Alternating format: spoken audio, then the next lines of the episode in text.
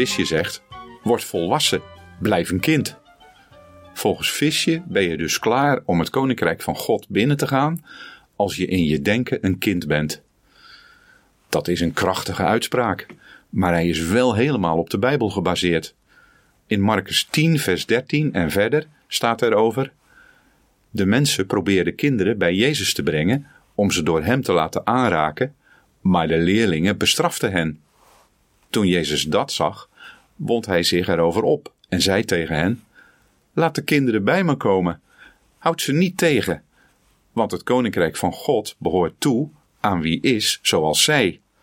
Ik verzeker jullie, wie niet als een kind openstaat voor het koninkrijk van God, zal er zeker niet binnengaan.